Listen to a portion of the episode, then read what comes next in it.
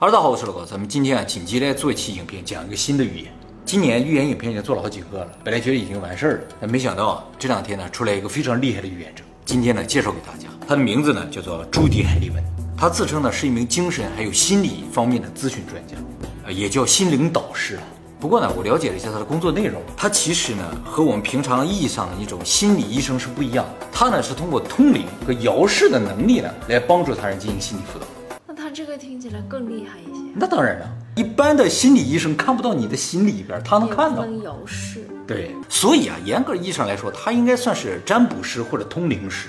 这个和我们以前讲的阿南德是不一样的。阿南德是靠古印度的占星术自己算出来的，他是靠个人能力，属于超能力的范畴。那么关于通灵和遥视这种超自然能力啊，以前虽然我们讲了很多了，但是以后呢还会专门做影片给大家讲解的啊。你什么时候会紧急啊？因为他预言这个事儿啊要发生了。这个朱迪啊，在去年十二月五号的时候，在自己的官网上啊发了一篇关于二零二二年的预言，预言了整个世界将会在二零二二年的一个走向。这个预言很长，包括政治、经济、文化、娱乐，甚至名人方方面面，什么都有。印度神童阿南德最近也说了一件事情，跟这个可能也有关系啊。那个更严重，一会儿我们再说。这个预言家是哪国人呀、不是哪国人，身份特别的神秘啊。他现在主要在美国工作，他主要服务的叫上流社会，而这个上流社会不是美国的上流社会，而是世界的上流社会。他的客户包括各国的元首、总统、明星，还有沙特的王储、英国的皇室。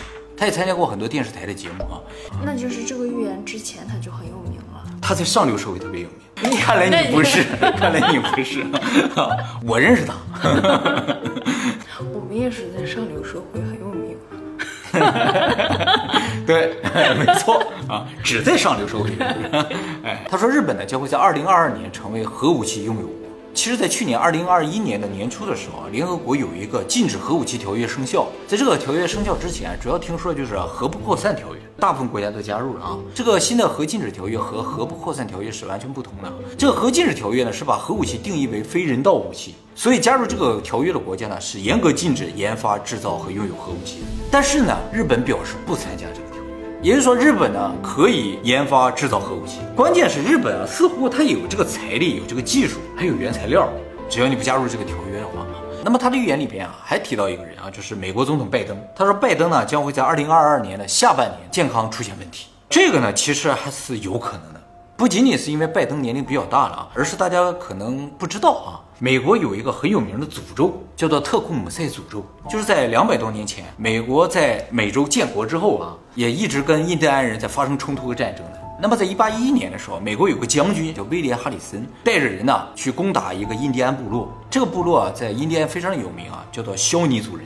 这个肖尼族人啊虽然英勇善战，但是啊还是战败了，毕竟武器和美军差距太大了，他们使用都是原始武器。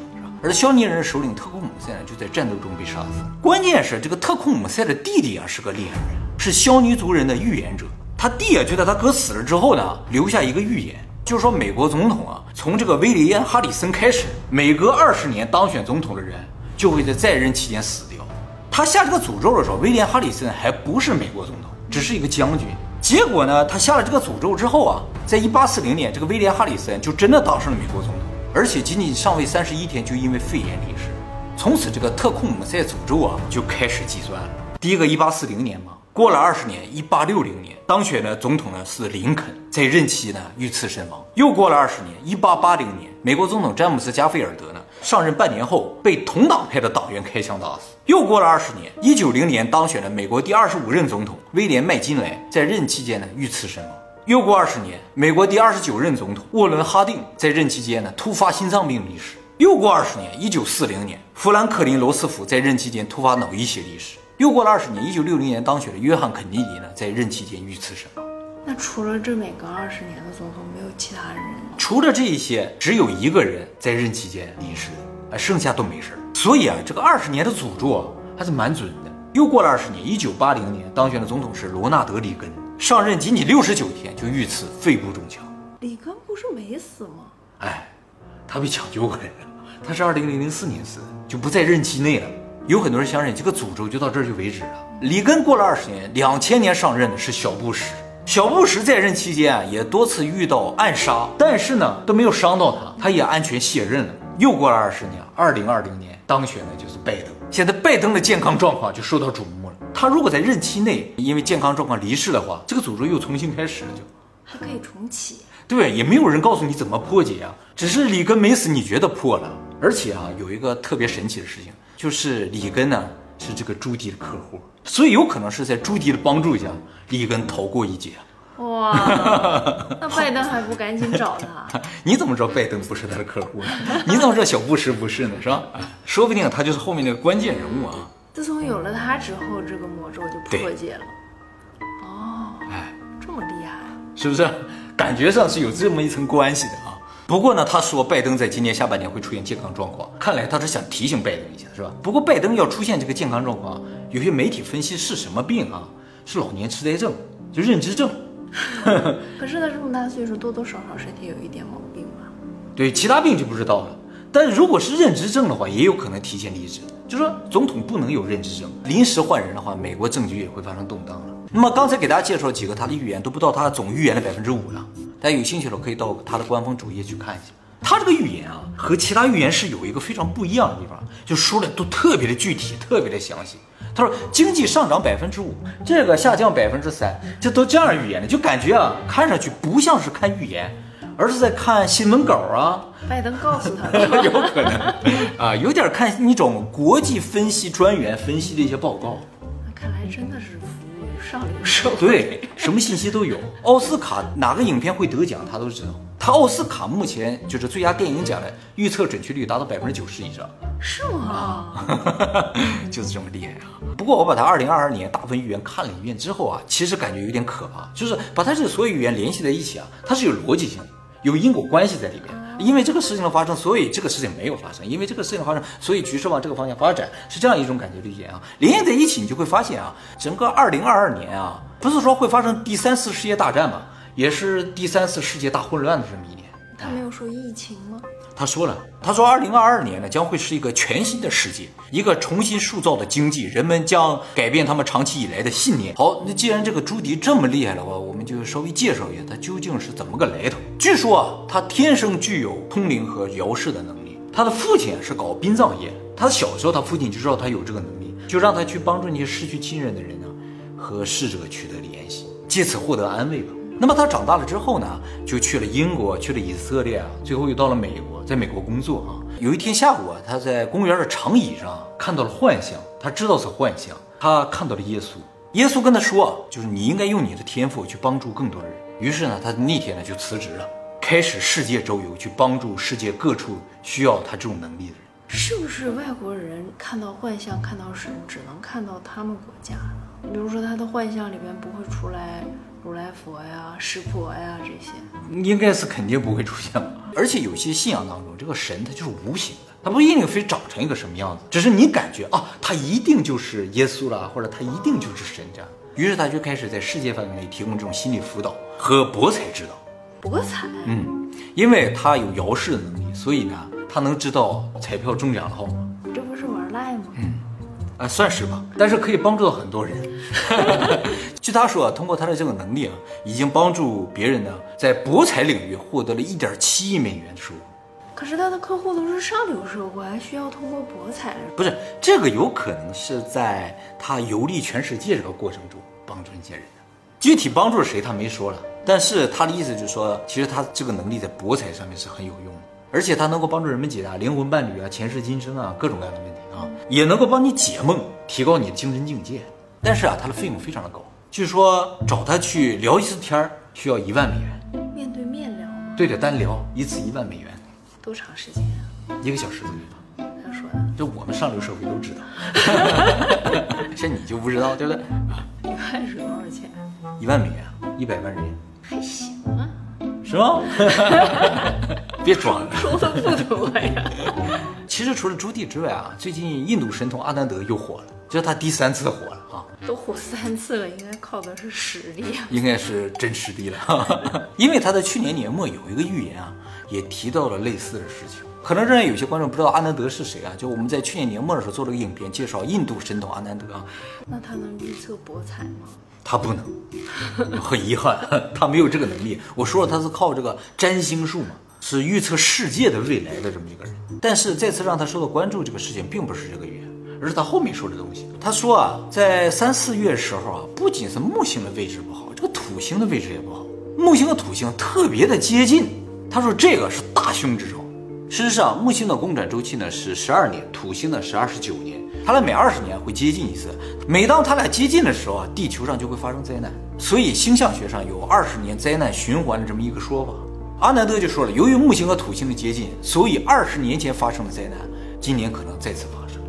二十年前发生什么了？他没明说，但是大家应该知道是吧？刚刚告一段落，今年又开始了一个新的循环。阿南德隐晦地表示了这个意思。他为什么要隐晦呢？我觉得阿南德啊，最近的预言呢，都是比较隐晦。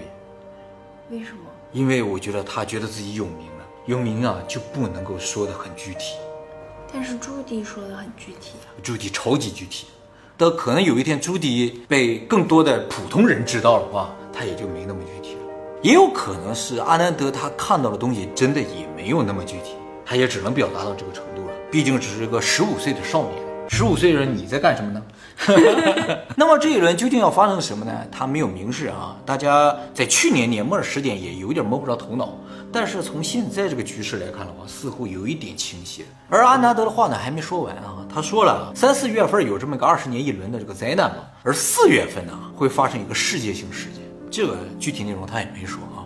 很多人猜测是不是要爆发第三次世界大战？就说一旦要发生世界大战，总得有一个契机，有一个原因吧。现在。感觉这就是一个奇迹，就是一个原因。而安德的话还没完，他说这两个灾难发生之后还会引发经济危机。